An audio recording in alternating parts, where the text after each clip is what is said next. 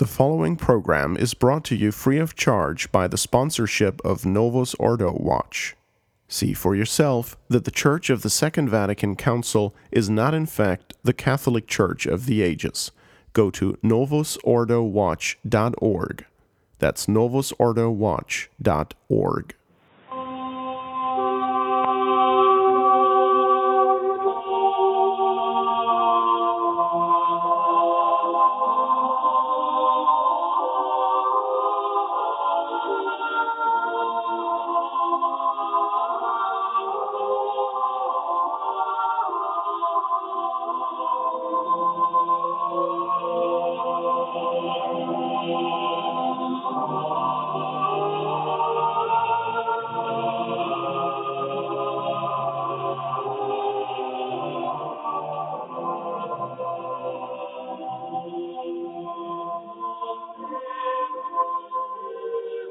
ladies and gentlemen, and welcome to Trad Controversies on the Restoration Radio Network. I'm your host, Stephen Heiner, and on this episode, I'm joined by Father Anthony Cekada, Associate Pastor of St. Gertrude the Great Roman Catholic Church in Westchester, Ohio, also a seminary professor, and for purposes of today's show, polemicist. Father, thank you for joining us. Happy to be here. On this episode of Trad Controversies, we're going to be discussing the Una Cum Mass. For those of you who are unfamiliar with that terminology, it refers to the part of the canon in which we, in normal times, we would pray in union with uh, the Holy Father, in union with the Pope, una cum famula tua Papa Nostro. And obviously, it's a confusing time, and there's some confusing messages uh, out there about this issue.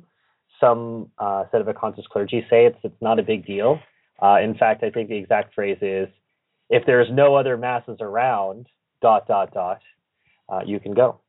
And Father Cekada, uh, and uh, I, I, suppose I should say that the the reason why this is an important show to me particularly is Father Cekada very patiently waited for three years for me to come around on this issue. And when I say come around, I would say just studied it and uh, talked to people, studied it some more. But I didn't have what I'm hoping to give to you. So I didn't have a radio show with Father Cekada to listen to. I didn't have a, a, video. In fact, if you're interested, those of you who are uh, Platinum Annual members, you can simply go to Father Cekada and I's interview on True Restoration Media, and uh, you can find uh, our discussion about the Una Cum issue. So this is particularly important for me because when I realized all the points that Father will cover today, I had to walk away from a daily mass situation that I had in Kansas City, where I was attending as a a sedevacantist attending SSPX sacraments, which which should sound if that sounds strange to you, that's because it is, uh, and it should sound strange to you. And I suppose that's a good place for us to start, Father, because you in two articles that we're going to reference today, Grain of Incense, which I say is for the AP and the honors students, is Father's long footnoted 18-page article on this, and then he also has the back of the envelope modern man edition which you can find on his blog at Quidlibet.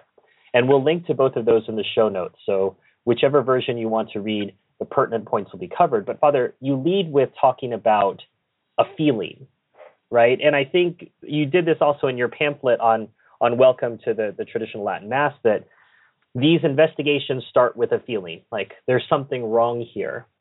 And that that that's fine. That's a starting point. But obviously, as Catholics, we we have to do better than our feelings on this matter. Correct?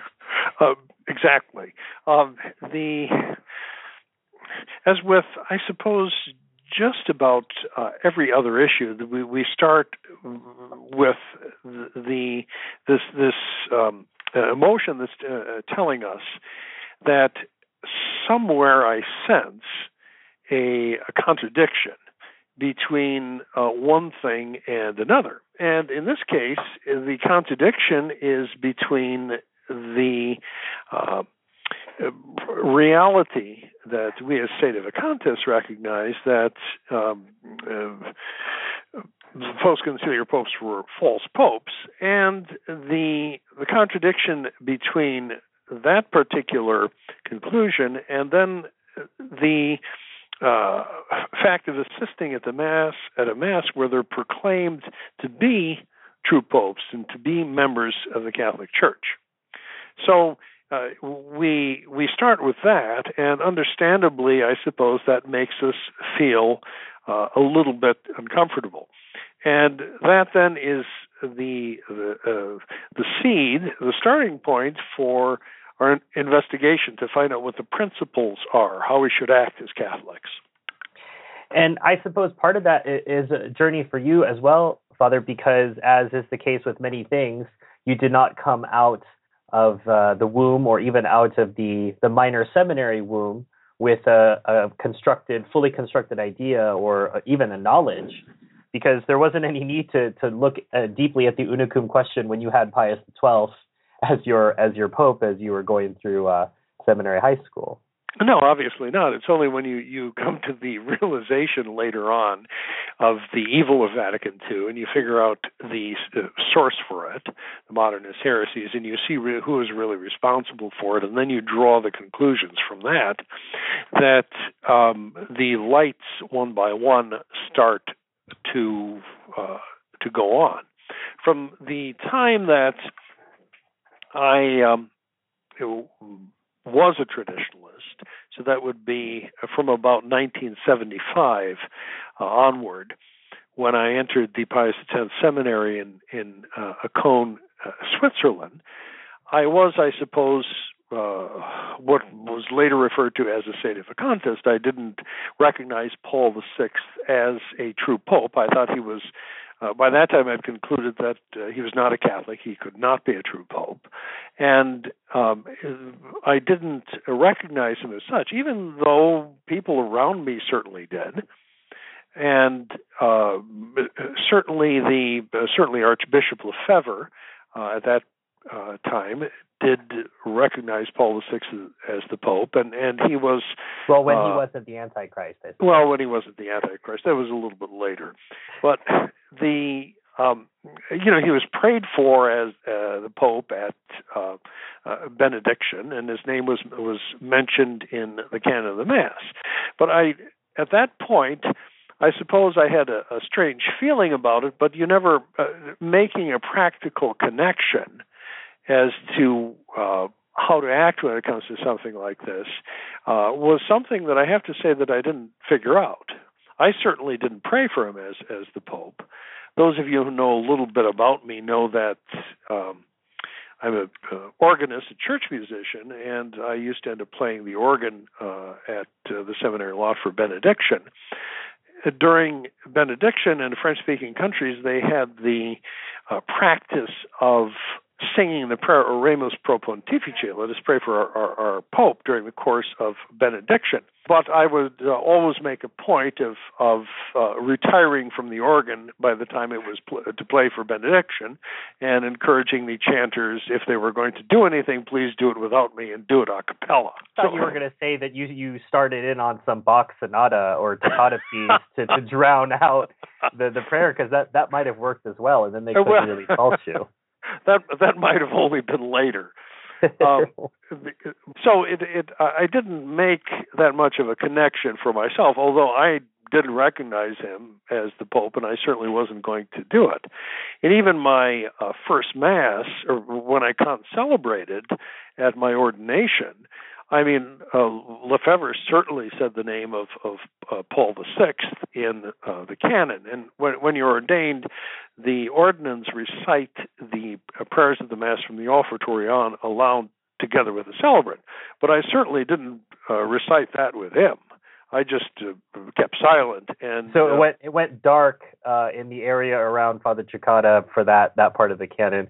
I don't know. Did you did you get a a rap on the knuckles by the the assisting priest next to you? Uh, no, well, the assisting priest next to me was Father Dolan, and to to make sure that I didn't make a mistake when it came to that, he he put his yeah, finger over the text. I can imagine. I can imagine a, a thumb coming right over that that part of it. that's right. That's not so, difficult to imagine. And I mean, certainly the um, one uh, went on and continued in this uh, Pius X Society with priests who put the, the name of Paul VI and later JP2 in the canon.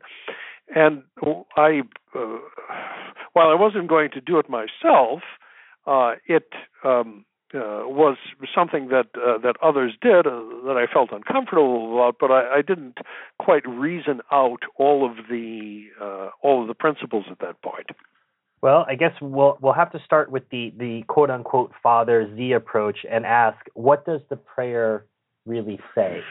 So let's start there. Get you know we're in the canon, obviously. Walk us through what it what it says, and and again because it's in Latin, we'll have to speak about it in terms of English for the for the non uh, Latin Latin uh, speakers in our audience. Okay, so what you have is it's in the Te igitur, which is the first prayer of the canon, and the first part of the canon is uh, uh for the church. And uh, the, the, text says, uh, We offer this Mass in the first place for thy holy Catholic Church, that it please thee to grant her peace, to protect, unite, and govern her throughout the world, together with thy servant N, our Pope, and our bishop, and all true believers and professors of the Catholic faith so that's that's what it, it, it says literally that that the this mass is being offered together uh, with these people that we are praying for these people. So you have the profession in the canon that whoever's name is put in there is in fact the pope. There are a number of ways that you can uh, slice it in terms of uh, how you translate the Latin. But the way that it, it all comes out is it's a recognition of whosever name you put in there as the, the Pope, as the head of the Catholic Church, as a member of the Catholic Church, and as someone who uh, professes the, the Catholic and Apostolic faith. So that's what you get. And when you're a sedevacantist, um, and you've uh, figured this out, uh, you have to remember that one of the, the, the keys to our position is that these people can't be real popes because they put themselves outside the church. Someone who's not a member of the church, who puts himself outside through heresy, can't be a member of the church and can't uh, hold an office in the Catholic Church. So, almost by definition, as a sedevacantist, you're going to say that this you you can't go along with this particular phrase. Well, and as you say, we have we have both both propositions that he is a true pope and that he's a member of the true church mm-hmm. contained within Una Cum, correct? Exactly. That's uh, that's what it that's what it expresses. And as you go through uh, the commentaries on uh, the canon of the Mass and what the different theologians have to say, that's the conclusion that is inevitable that you come up with right away I, am sensing an objection, the the, the practical American uh, objection in, in me, uh, Father, perhaps is, well, why can't I just do what Father Cekada did at his uh, ordination? You know, I'm I'm just going to go go silent right here, and I am not uh, going to to say those words. That that's an action we might take. Why is that not something that that coheres or that makes sense? Because you are participating in a public act of worship. And through your active participation in it, you are uh, sharing in what it expresses. And this public act of worship, uh, the, the celebrant in the name of everyone present, in the name of the church, is saying that uh, this person is our Pope. So you can't, as you say, if you go silent at that. I understand. I know, of course, that I, I, I did that myself. But as as with anything, once you study the issues, and once you study the theological principles, you come to a logical conclusion, and then you have to go with it. I mean, all of us uh, at one point thought that, well, well, we didn't necessarily care for the new mass. That well, it was okay to go to for this, that, and the other reasons. You had your Sunday obligation and so on, and you know you wouldn't get involved in uh, you know the balloon masses or the cream pie fight masses or or you know whatever uh, they would do, and you'd stay off in your own little corner. But eventually we came to the conclusion that the new Mass, even in Latin, is bad news, and we should have nothing to do with it. So too here. So you have to you have to follow the principles once you realize what they are. Well, I, I think you make the point in, in one or maybe both of those articles using a modern modern uh, phrase that many people will understand. There's no opt out section. So if you look in your hand missal, there's no box that you can check to say, you know, I'm I'm going to say this or I'm not. Yeah, you're you're either assisting at mass actively or you're not and you can't. It's it's not um, uh, sort of like the country buffet where you can pick the parts. But uh, you know, it's an integral service, and uh, you participate in a number of ways in the uh, traditional mass, and that's that's active uh, active participation. Uh, otherwise, you would not fulfill your Sunday obligation. Uh, you would not really be going to mass if if that didn't happen. So there isn't an opt out. And, and we should clarify, Father, you, you, you don't mean active participation in, in the liturgical dance, I want to be a lector, active participation, but uh, as traditionally defined by the church. Yeah, as traditionally defined by the church. In other words, you in, you're engaged in the prayers uh, of the Mass and the actions of the Mass through following in your missal, reciting the Rosary, devotional prayers, devoutly looking at what's going on at the altar, uh, kneeling, um, adoring the Blessed Sacrament. Uh, if you're the choir, you're singing. If you're an altar boy, you're assisting the priest at the altar. So those are all means of of your active participation uh, in uh, in the mass, and that's what that uh, that connotes. You know, Father, I'm just a simple layman. You know, I don't understand all of this stuff. I'm just trying to go to mass. I'm just trying to spend time with our Lord. You know, this is this sounds really complicated, but let's just say, for argument's sake, that uh, you have a point here can you tell me what's so bad? I mean, you know, let's say he's not the Pope. You know, isn't this praying for him? And, and aren't we as Christians supposed to pray for someone? What what what is actually uh, the problem of saying Una And of course, I'm baiting Father here because if you if you read uh, his article, he's got a long list of what the problems are. So, Father, um, we I think uh, ten items there on the list as to, to, to what's wrong. So, um, as as a as Joe in the pew, Joe Catholic, Jane Catholic, what what's the problem with with saying this? In, Let, let's say, for sake of argument, it is a really bad thing. Can you tell me why?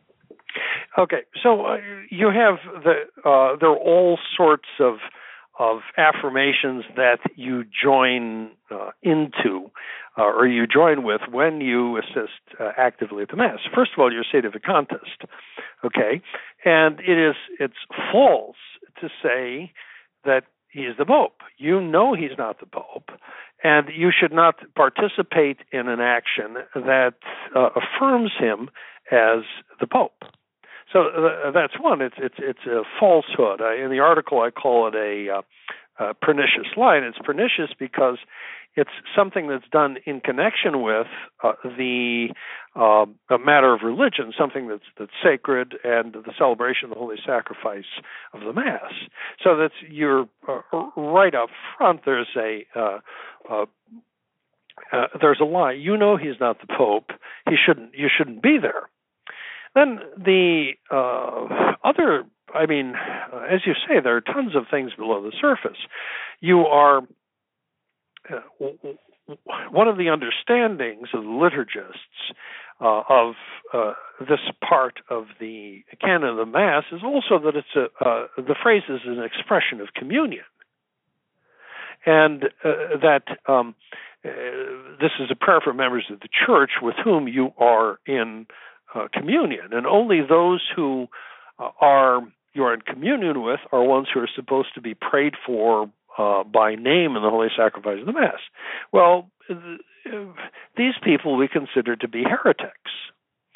Uh, and it um, was forbidden all the time to put the names of people who are outside the church in uh, in the canon of the mass, and uh, uh, uh to pray for them uh, in in that capacity as members of the church.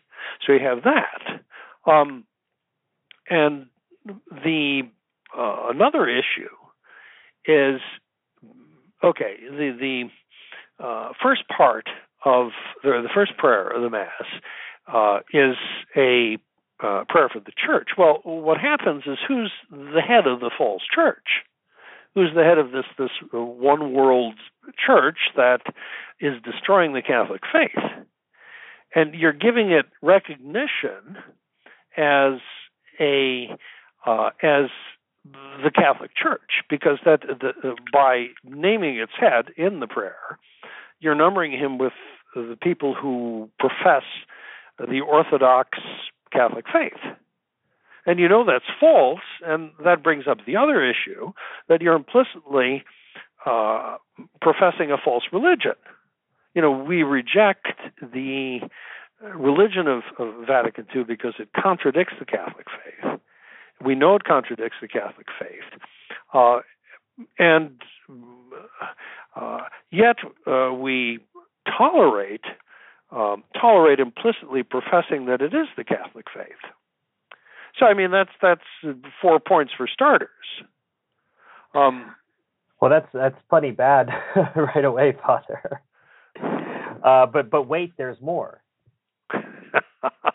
Indeed, um, the um, well, church law has been very consistent uh, uh in um, uh, saying that uh, heretical or schismatic clergy could not be named in liturgical prayer.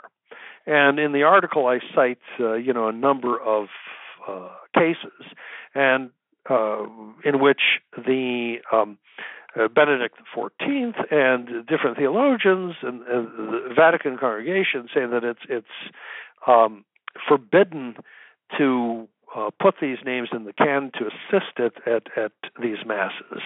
And in fact, um, uh, the Congregation for the Propagation of Faith, which was the missionary uh, arm of uh, the Vatican, said that um, they they not only forbade Catholics from singing an acclamation for the patriarch of um, patriarchs of Constantinople as heretics, uh, they uh, added uh, the, the, line saying that these people deserve to be cursed instead. I mean, uh, there's the right kind of ecumenism in practice. Uh, you know, so uh, you also have the fact that you are par- participating in something that is in fact a sin. Uh, you have theologians who say that uh, it, it's it's uh, sinful to mention by name in any liturgical prayer whatever an infidel, a heretic, a schismatic, or an excommunicated person, and it's it's something that's considered sinful, and uh, the Congregation for the Propagation of Faith again said that Catholics who participate in something like this can't excuse themselves from the sin of evil common worship or at least pernicious scandal. So the, the idea that you can opt out uh, at a certain point and um, escape this as a profession uh, of of communion with these people is not uh, is not possible according to the um, uh, uh, decrees of, of the Roman congregations and according to the teachings of Catholic theology.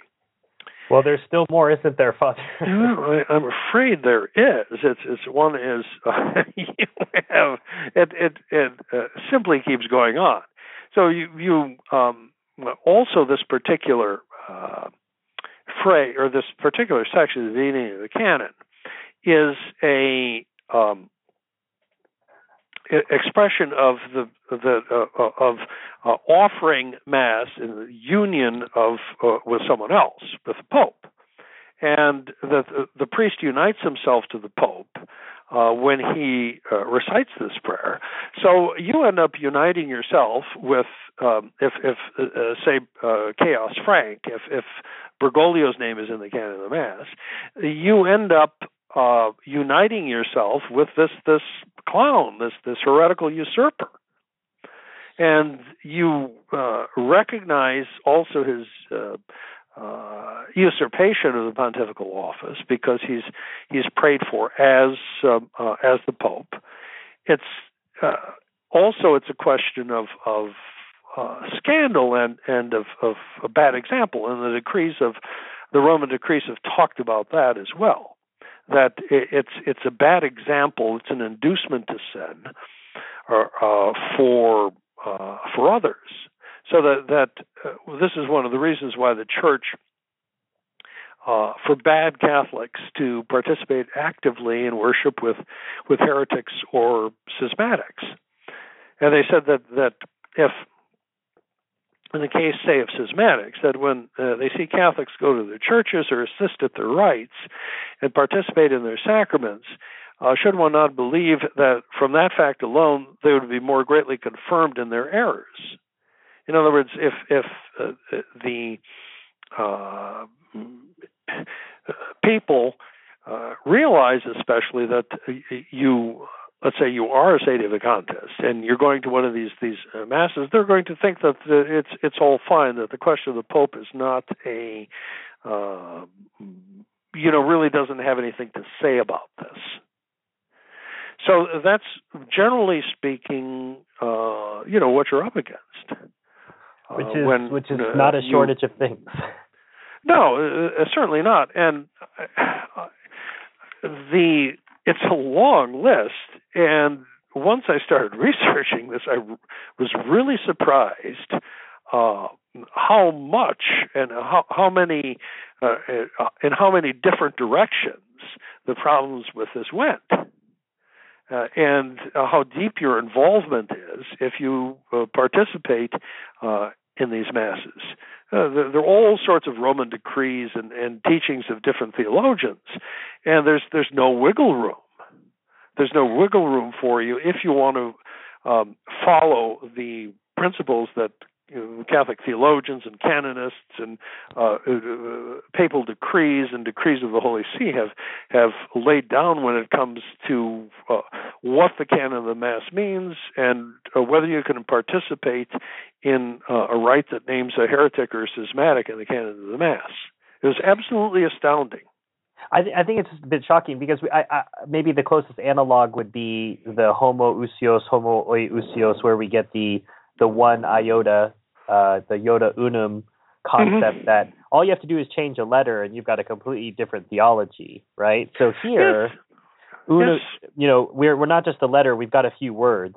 Mm-hmm. So just a few words, and there's a whole problem. And of course, this this goes back to your the original title you chose for the article, "Grain of Incense," which in which Father was alluding to all you had, uh, you know, what uh, young uh, Roman Christians or, or, older Roman Christians, for that matter, were, were told to do. Look, all you got to do is offer this this grain of incense, and we're not going to kill you and you know kill your family and take your property, and all you got to do is do this this one thing. And so yeah, all you have to do is just say una cum uh, Francisco, I guess would be the, uh, the the term these days. Yes, yeah. Mm-hmm. I think this now gets us to the crux of the matter Father, and I have to, I mean, obviously, I have to speak as someone who lived in America for, for many years, that there is a huge disconnect in America between convictions and praxis. This is where we can get someone like uh, a mayor of New York saying that he's privately opposed to abortion, but publicly, what can he do? Right? So, sure. all day long, Americans are quite used to this concept of disconnect between your private beliefs and the practicality of the situation. Uh, and I think the important point that you're making in this article is as Catholics, we're not permitted to have a disconnect between our private beliefs and our and our public actions. Uh, at least, uh, you know, we can probably have a discussion about certain situations at work uh, and what uh, you might not say versus what you might say. But this is not about a workplace situation. This is about Catholic worship. This is sort of an in-house issue. Yeah, so, it's it's a matter of matter of religion, and uh, it's a, matter of of um, the question of of uh, the question of the church and the identity of the church and what you have to say about that, what you believe, and what is the Catholic in your um, uh, practical in the practice of your religion uh, you must do. Well, and that's the that's the the voice I'm going to raise here, Father. So, Father, what about my Sunday obligation? You you, you expect me just to not go to mass now, just because you you've enumerated you know ten different ways that I'm um, sitting and going against church teaching? Okay, so there's ten different ways. But uh, is that what you're saying? You're saying I, I, I can't go. To, what am I supposed to do on Sunday? And the answer to that is that you have to observe the divine law and you have to observe the laws of the church. And you're certainly not the uh, the law of the church does not uh, uh, require you or uh, uh, compel you to or bind you to go to a mass that professes a, a, pernicious lie about the identity of the Roman Pontiff, about the church. about the nature of the church, about membership in the church, uh, that uh, a rite that is a, a, uh, your assistant said it would be a, a source of scandal, uh, and a rite that um, uh, wrongly identifies a heretic as the vicar of Jesus Christ on earth. So you are not your Sunday obligation.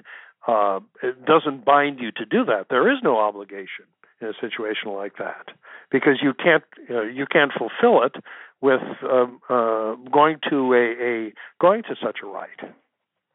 Okay, well then, how about the? I'm gonna I'm gonna try another tactic on you, Father. How about the? Uh, I'm gonna go with the inside baseball stroke uh, or slash um, ignorant uh, argument, which is, well, I know that Father so and so is actually a sedevacantist, so I know that he doesn't say anything. So I've got I've got some little inside knowledge. So I'm actually attending a non Una Cum mass, even though everyone thinks it is Una That's one. That's one. Or the other is, you know, uh, Father uh, Father uh, Father Smith. He's you know he's 27. He's he's new. Uh, he's just been ordained. I, he's he's really fired up for the faith. He just hasn't studied this issue, so he doesn't really know what he's doing. So it's almost accidentally an Una Cum mass. So uh, the accidental Una Cum mass um, or the inside baseball. I know he's a secret sedevacantist. I mean, clear, surely those are options for me Father, and I'm sure there's a, a website listing secret sedevacantist masses or uh, good masses of of the new Father Retro, uh, and we could we can go to those, right? So the um, uh, it's the same answer as uh, before, obviously. When it when it's the the uh, crypto sedevacantist, you know, say the uh, the uh, Pius X Society, say it's uh, the Abbe de la Fromage Grande, okay, and that he's he's he's saying mass in uh, you know Battle Creek or Kalamazoo, and uh, he is a secret sedevacantist. Okay, well, the policy of his organization is that um, you put the name of uh, the false pope in the canon. Now, uh, and that is the presumption when you go to one of their their masses, and everyone else is under that um, uh, under that uh, impression.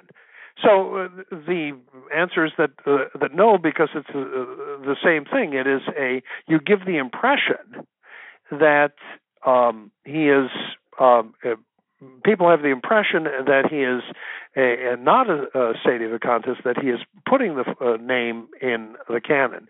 So it's the same thing as as the um, Christians at a certain point in history who didn't want to offer a grain of incense to Jupiter, and the the uh, Roman uh, officials, or they, they they would get someone to write up a certificate though, saying that they did it's the same thing that in the practical order you are uh, approving of something uh, evil in a formal way, even though materially it, it may not be.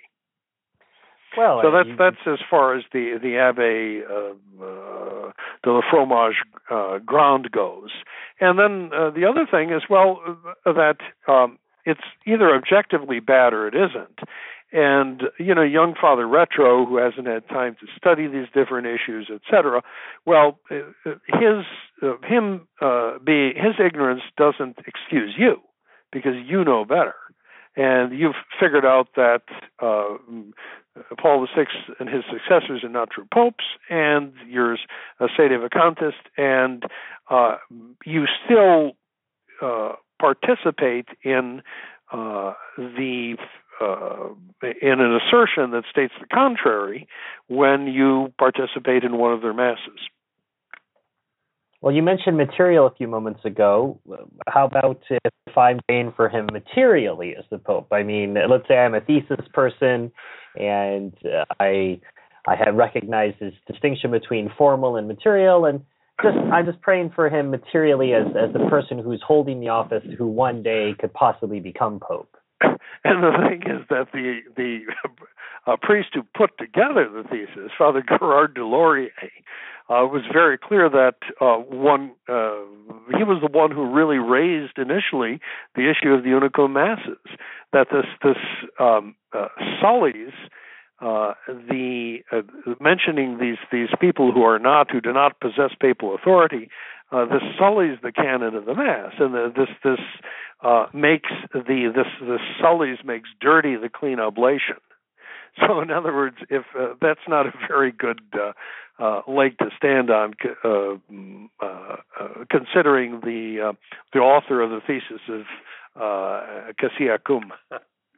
Well, that's all well and good, but this is just Father Cekada's opinion. You know, I talked with Father so and so last week, and he t- he's a he's a hardcore set of sedevacantist, and he told me it was totally fine for me to go to mass because I live in the middle of nowhere, Mongolia, and they only have mass every 18 months, and so I he said that I could go. So I mean, you know, what is Father Cekada better than him? Does Father so, Cekada know more?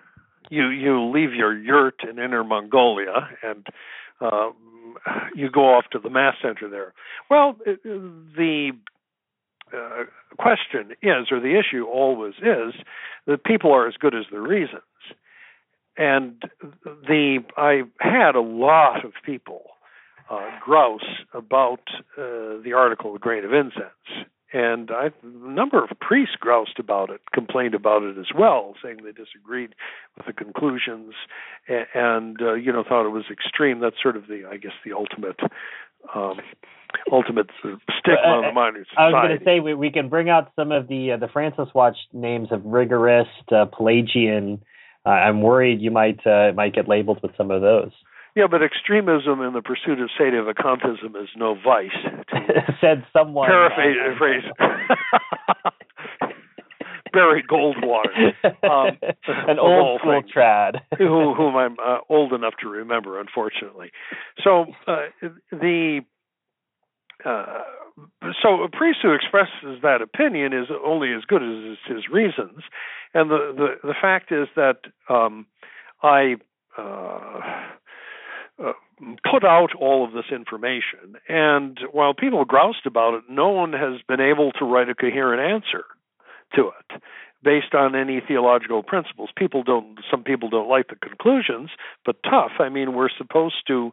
Um, we're supposed to operate according to uh, the principles of Catholic theology, and from from what I've laid out, it's absolutely clear that uh, what the una cum phrase means and what the practical consequences of that should be uh, for uh, the Catholic who participates in it. And if you know he's not the Pope, you can't uh, you can't go along with it. I'm willing to uh, listen to arguments, but no one has has really. It's been what um, eight years or so, I think, since since I wrote this article, and no one has really been able to come up with anything to to uh, deal with uh, the particular issues. So that that uh, tells me that um, uh, it's it's uh, uh, that tells me that the conclusion is correct. That that that um, the, the, since no one has been able really to answer it from a theological point of view. Well, I suppose this might be a good time uh, well, first of all, it might be a good time to remind our listeners that you are listening to Trad Controversies on the Restoration Radio Network. Our subject today has been the Una Cum Mass, and Father has been speaking about what the Una Cum prayer means, uh, what it means to participate actively in Mass within the context of, of that particular prayer within the canon, and uh, listed a, a, lengthy list of, of transgressions that occur if you do either utter this phrase in your mind as you're reading along, or even if you're praying the rosary and you don't follow the missal normally, or you're meditating, whatever it is, the fact that you're there means that you're consenting to what's being said. And then um, in the last uh, 15 minutes or so, I've brought up common objections, objections that, that I probably had, and objections that I heard very often when I was exploring this issue. And I, I started the program by saying it took me several years, even though Father's article was already out I was looking, uh, probably because the conclusion was horrifying that I was going to have to leave the sacraments. And I, I think that is something I would caution people is reading the article or listening to this show. The conclusion is horrifying, but that is not.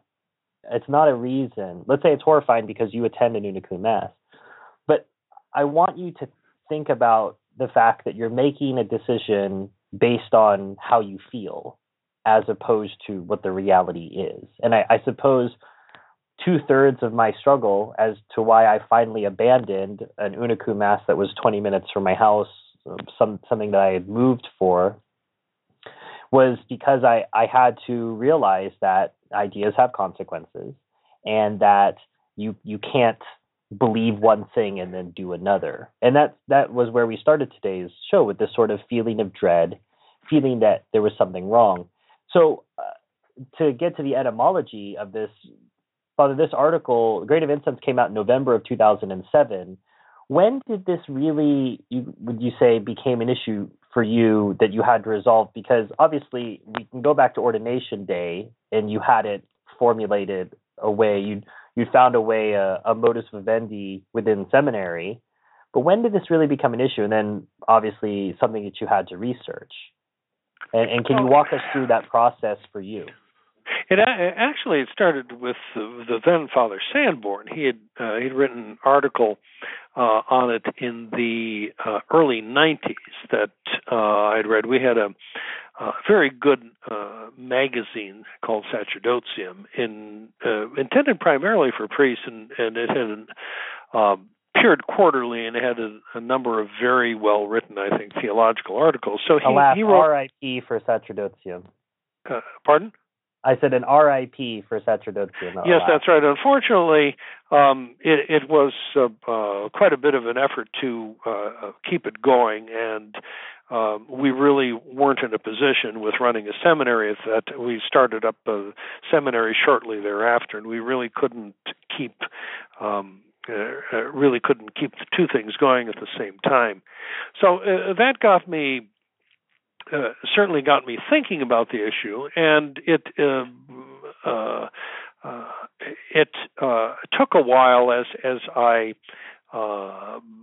started looking into these different issues and and discussing them with with Father Sanborn. Uh, you know, at first I, I wasn't uh, convinced. I could kind of see it, but as to whether or not this would be an absolute prohibition I uh, really hadn't come to that conclusion. So it it, it uh, took me a while. It took me a while, and then it started to come up more and more because uh, the um, uh, because of the uh, indult masses uh, that were started to be celebrated in different parts of the world. Indult masses were there wasn't any problem with validity. Ones that say were celebrated by older priests uh, there are a number of those, and then uh, also masses celebrated by the priests of the Society of St. Pius X. That um, there were more and more of these, and you would get the questions: Well, can I go to this mass even though they recognize um, uh, JP2 as uh, as the Pope? So it, it, the issue started to pop up uh, uh, more and more, and it uh, took me a while to it took me a while to get around to it, to writing the article, uh, and uh, coming to coming to a firm conclusion about it.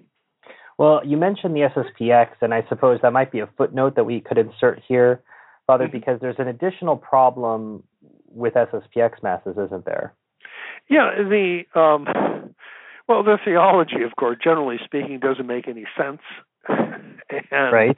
Uh, I know that has occurred to a number of people. Uh, the uh, idea that you can somehow um, recognize someone as the supreme pontiff, but not be subject to him in any way, shape, or form.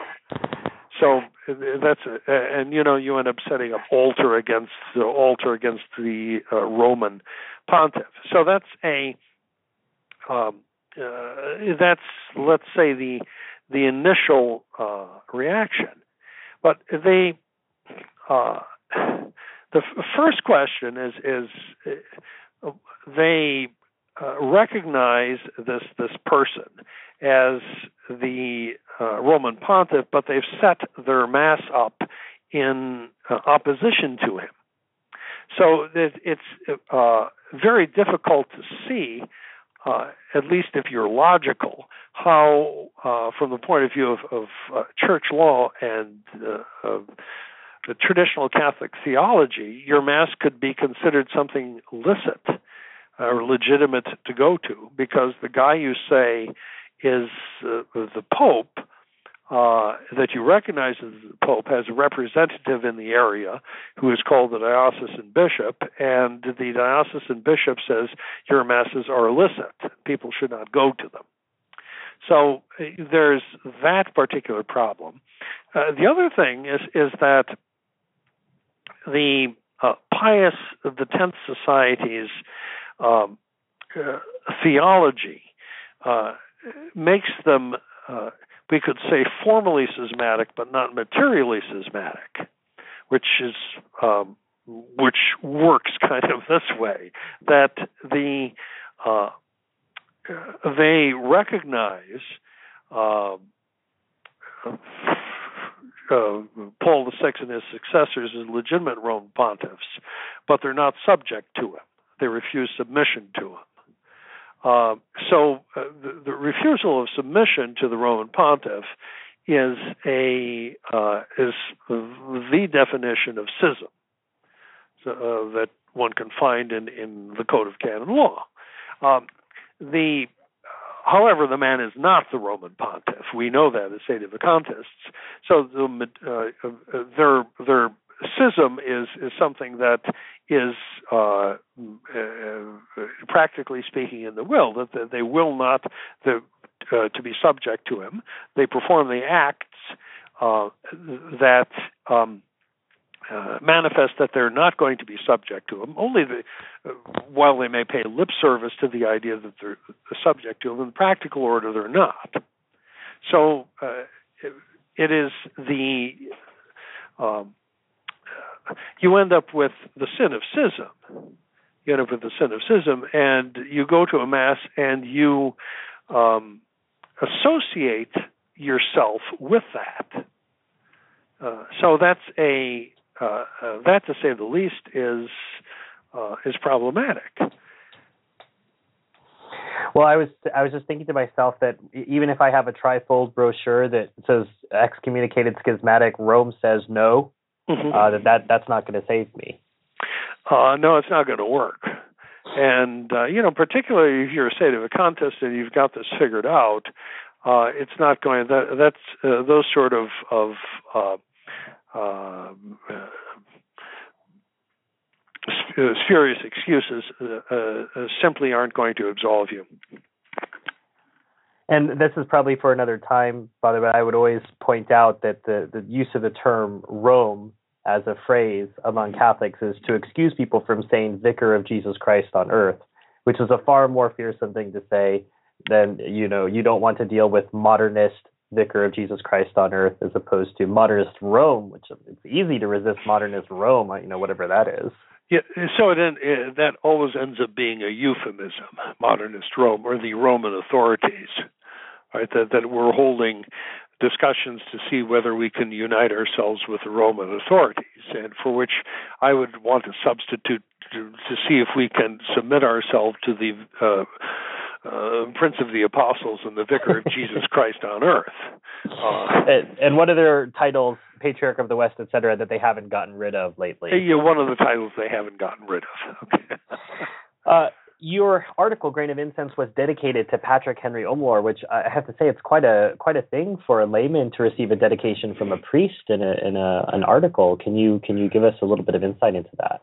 Well, he, he was an uh, it's one of the first battlers uh, in the traditional movement in the United States, and he wrote um, an article uh, even before the new mass came uh, came in, uh, called questioning questioning the validity of masses using the new Old English canon, and he he uh, wrote a, a, very fine uh, article about this and produced a whole series of uh, anti-modernist tracts that were very very well uh, laid out that explained the problems with the uh, problems with the liturgical changes and the problems with the religion of Vatican II in general.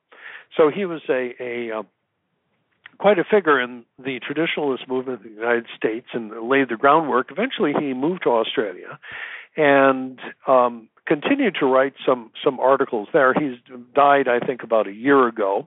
Year or so ago, and um, was uh, uh, finally on the Una Cum issue. Actually, was was uh, ended up being very strong about how one could not assist at one of these masses. So I thought it was uh, appropriate that I would uh, dedicate the article to him. He was also a fan of the Cincinnati Reds.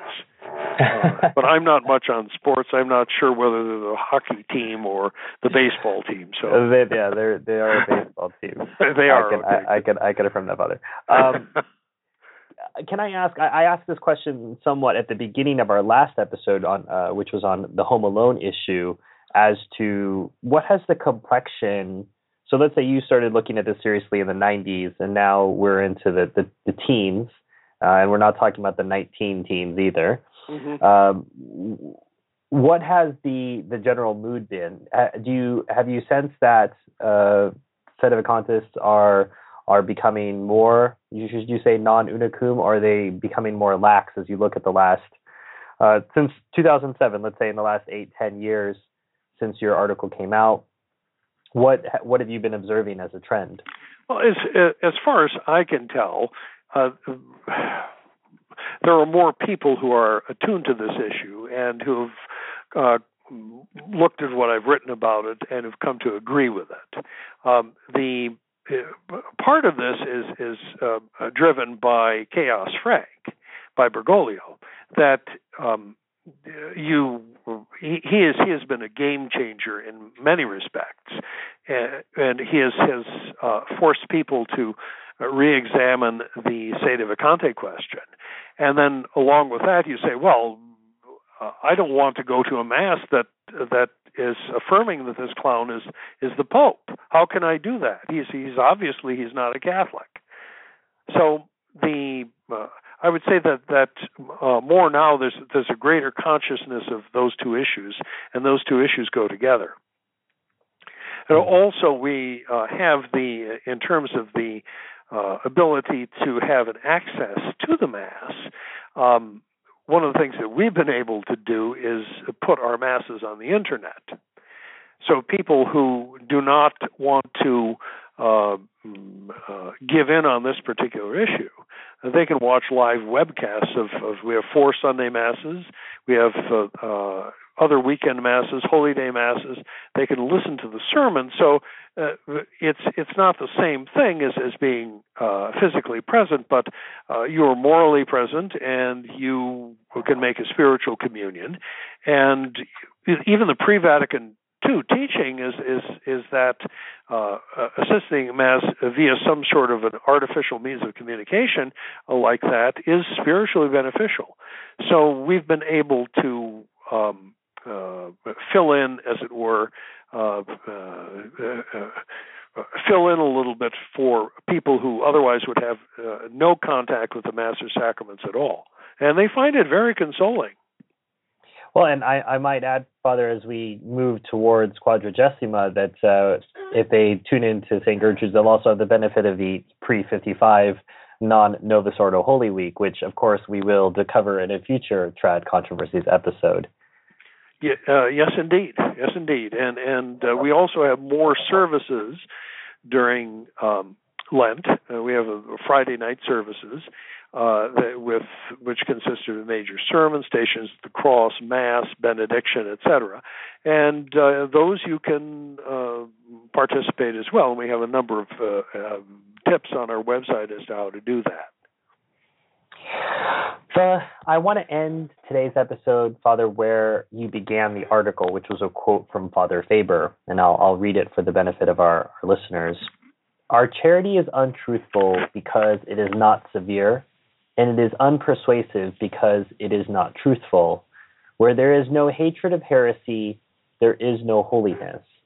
And I suppose in an era where tolerance is a virtue, it's really hard to understand or wrap our mind around that concept of, of the hatred of heresy, not just tolerating something because we don't really have any other option, but saying, this is terrible, I want to stamp it out, I, I want to burn copies of it, you know, everywhere, this is a terrible, terrible thing and how you know how are we to go about doing that how can we reinstitute a hatred of heresy with, with i mean we can't engage in a two minute hate that that's not going to be a solution for a catholic but what's something we can do to reinstitute a hatred of heresy?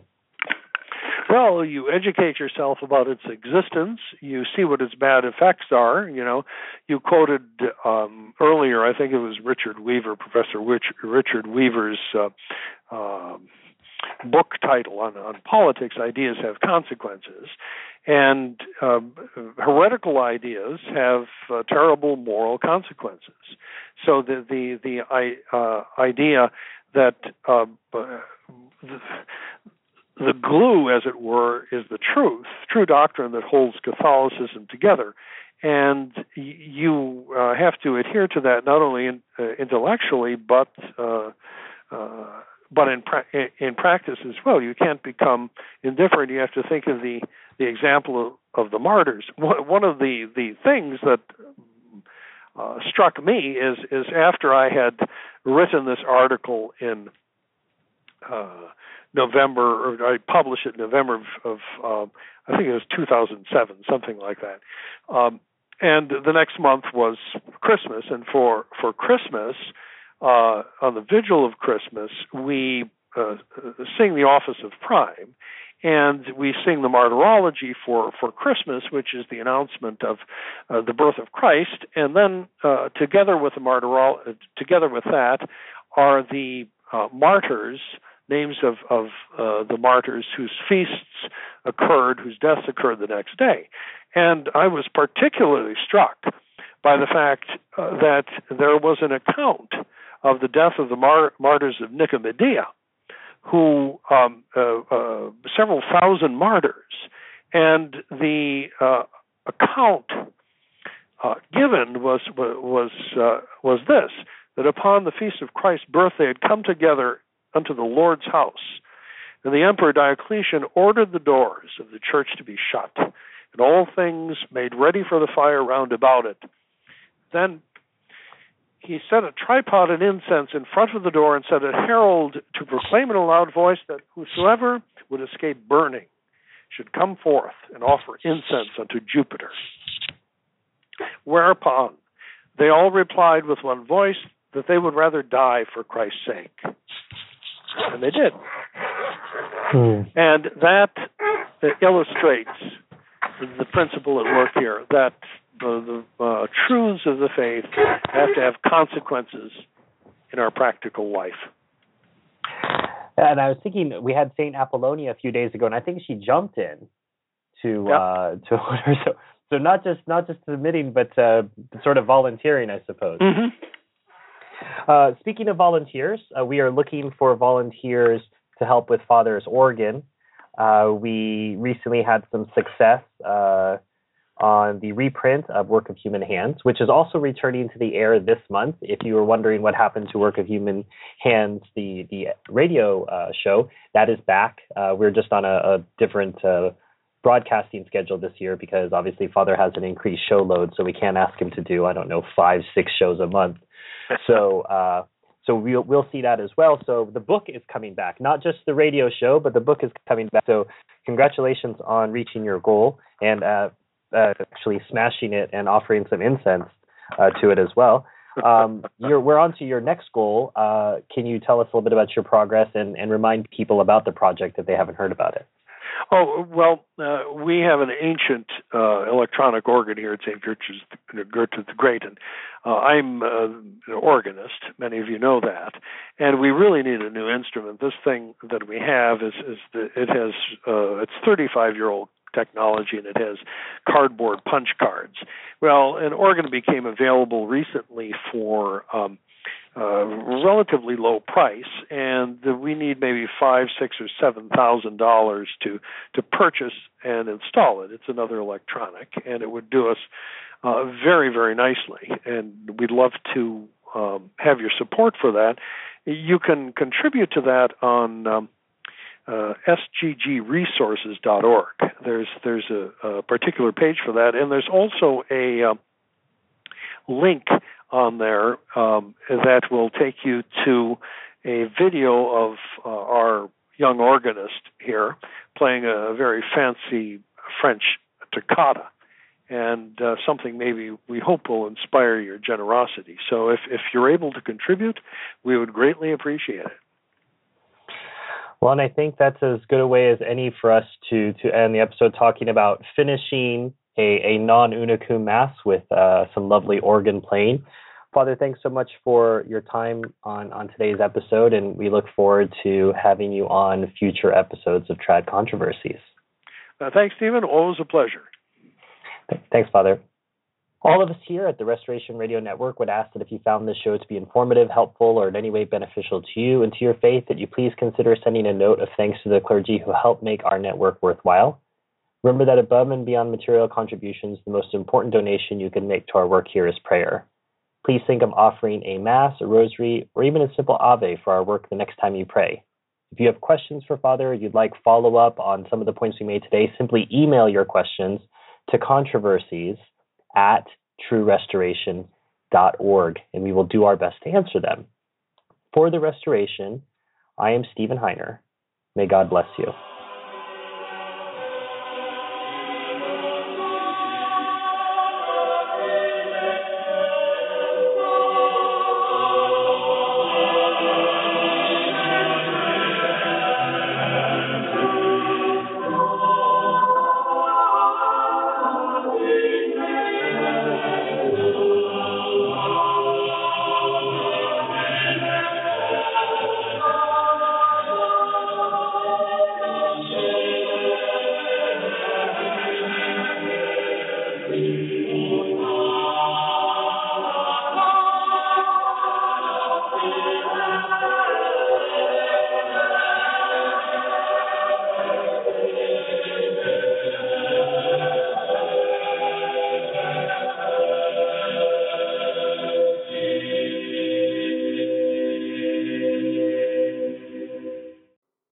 This program was brought to you free of charge by the sponsorship of Novus Ordo Watch.